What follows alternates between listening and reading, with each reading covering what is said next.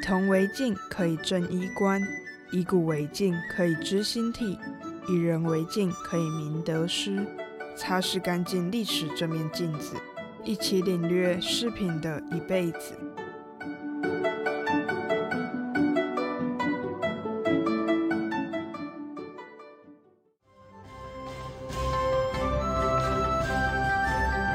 操无戈兮披犀甲，车错骨兮短兵接。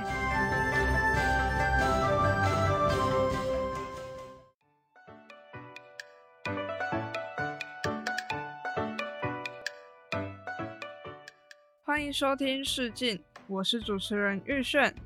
操无戈兮披犀甲，车错骨兮短兵接，出自屈原的《九歌·国殇篇》。这个篇章在追悼为国捐躯的楚国将士亡灵。截取的段落说的是将士拿着武器，身披盔甲，在战车交错之间和敌人开战。在古代打仗的时候，为了保护士兵，发明了包裹全身的盔甲。因为战场上尸体太多，容易滋生病菌，所以穿戴盔甲除了避免受伤之外，也为了防止传染病。随着历史的发展，盔甲的材料也不是一成不变，外观形制也有了很多的变化。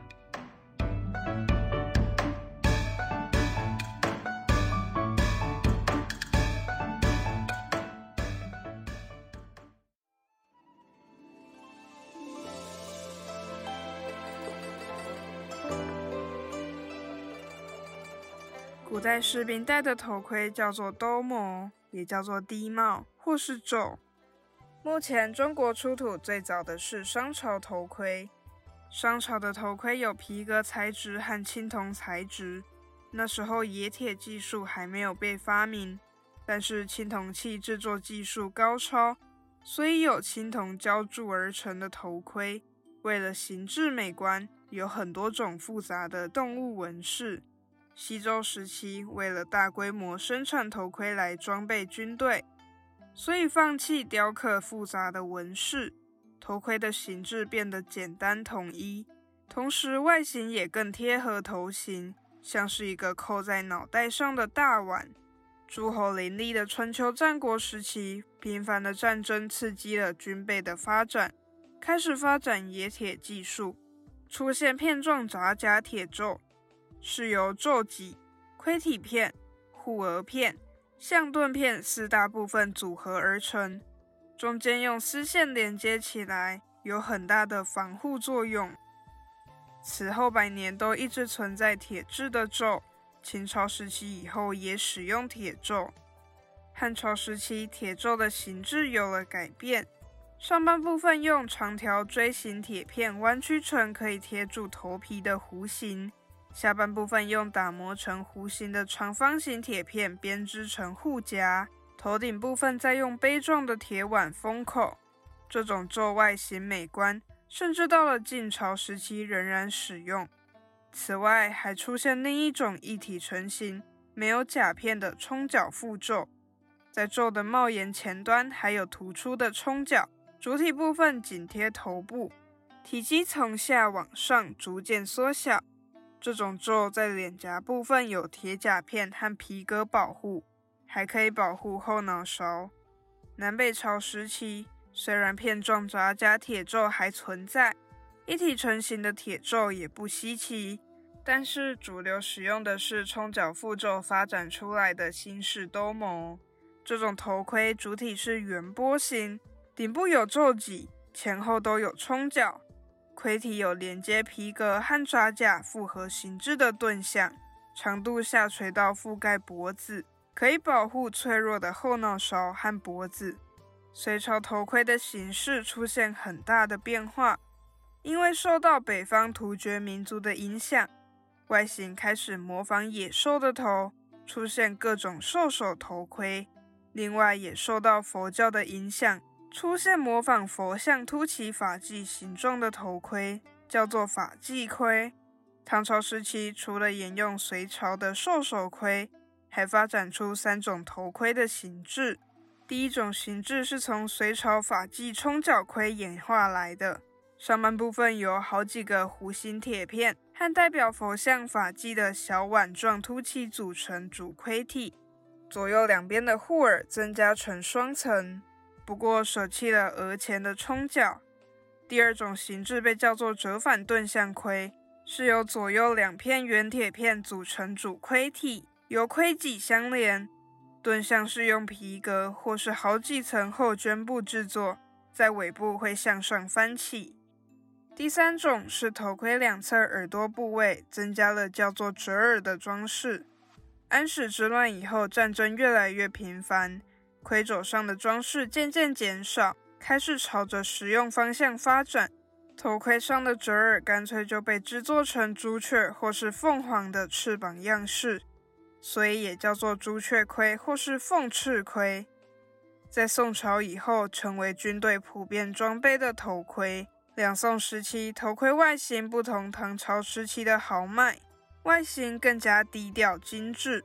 除了凤翅盔，还出现长得像倒扣海碗、盔体有雕刻祥云纹饰的立形盔，以及边缘上翘像莲花瓣的连岩立形盔。横跨欧亚大陆的元朝头盔形制，除了延续宋朝头盔的风格。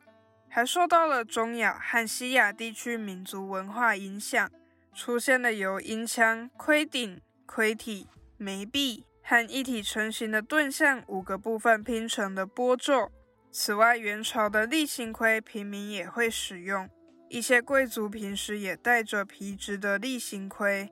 明朝时期的头盔主要有立形盔和波皱两种。明朝的立形盔为了留出发髻的空间。比元朝的更高，而波皱的形制和元朝基本相同，但是盾像是左边、右边和后面两个一片的三片式。清朝时期，士兵全部佩戴波皱，头顶的银枪越加越高，上面还有镂空花纹和点缀珍珠、宝石等等，十分的华丽。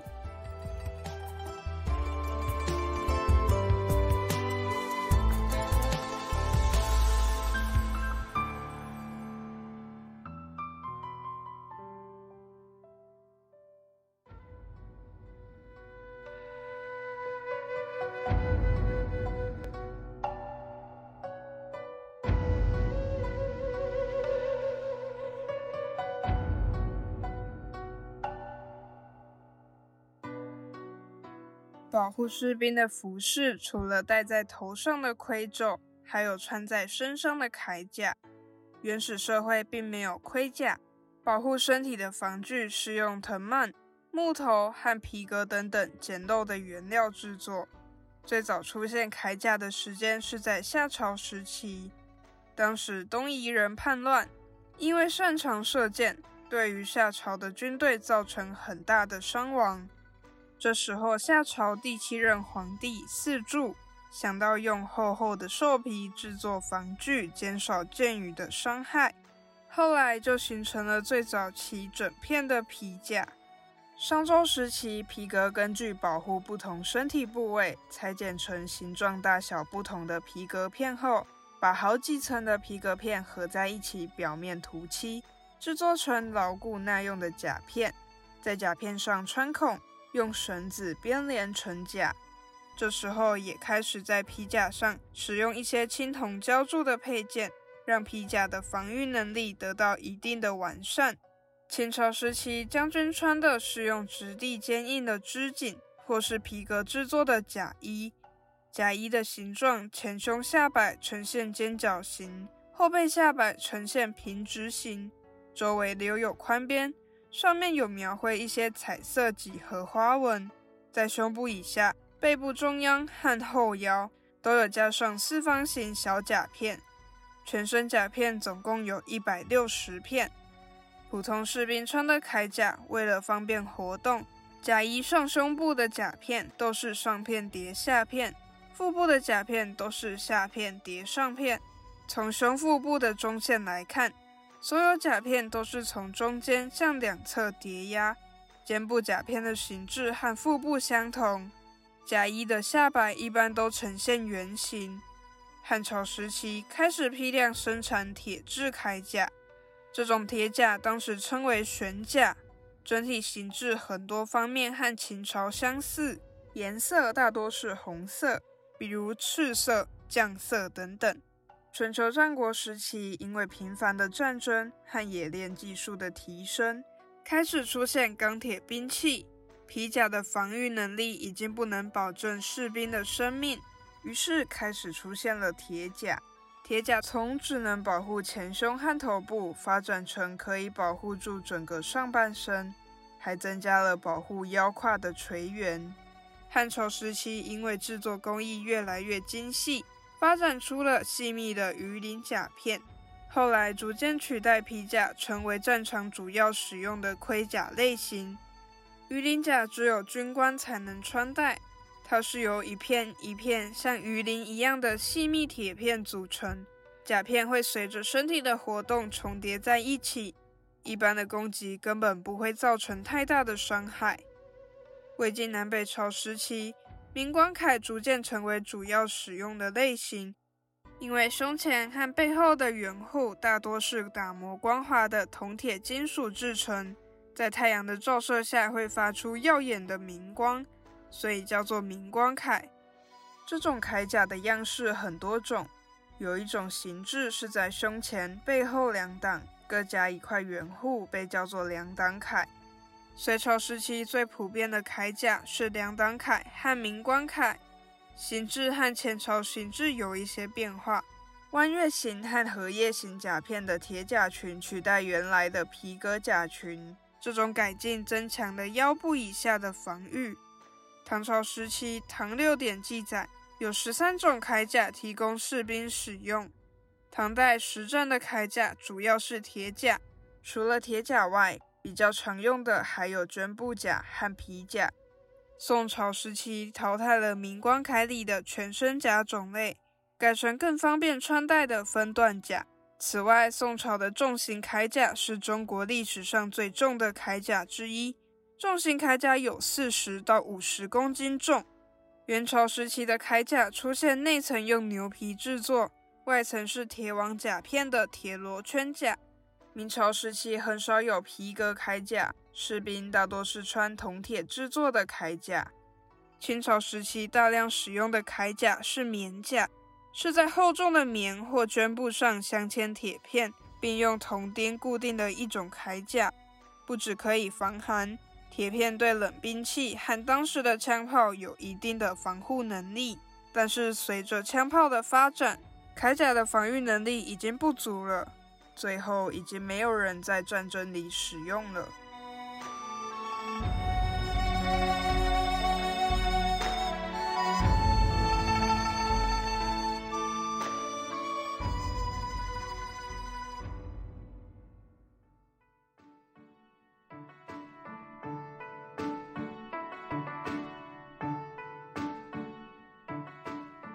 在士兵戴的头盔叫做兜鍪，也叫做低帽或是胄。主要的制作材质有皮革、青铜、钢、铁四种。铁盔有好几种，比如片状扎甲铁胄、冲角覆胄、圆波形头盔、各种兽首头盔、法纪盔、折返盾像盔、和例行盔等等。最早出现的铠甲是用兽皮制作。商周时期，为了增加防御能力，在皮甲上开始使用青铜配件。春秋战国时期出现铁甲，汉朝开始批量生产铁甲，还发展出防御能力更好的鱼鳞甲片。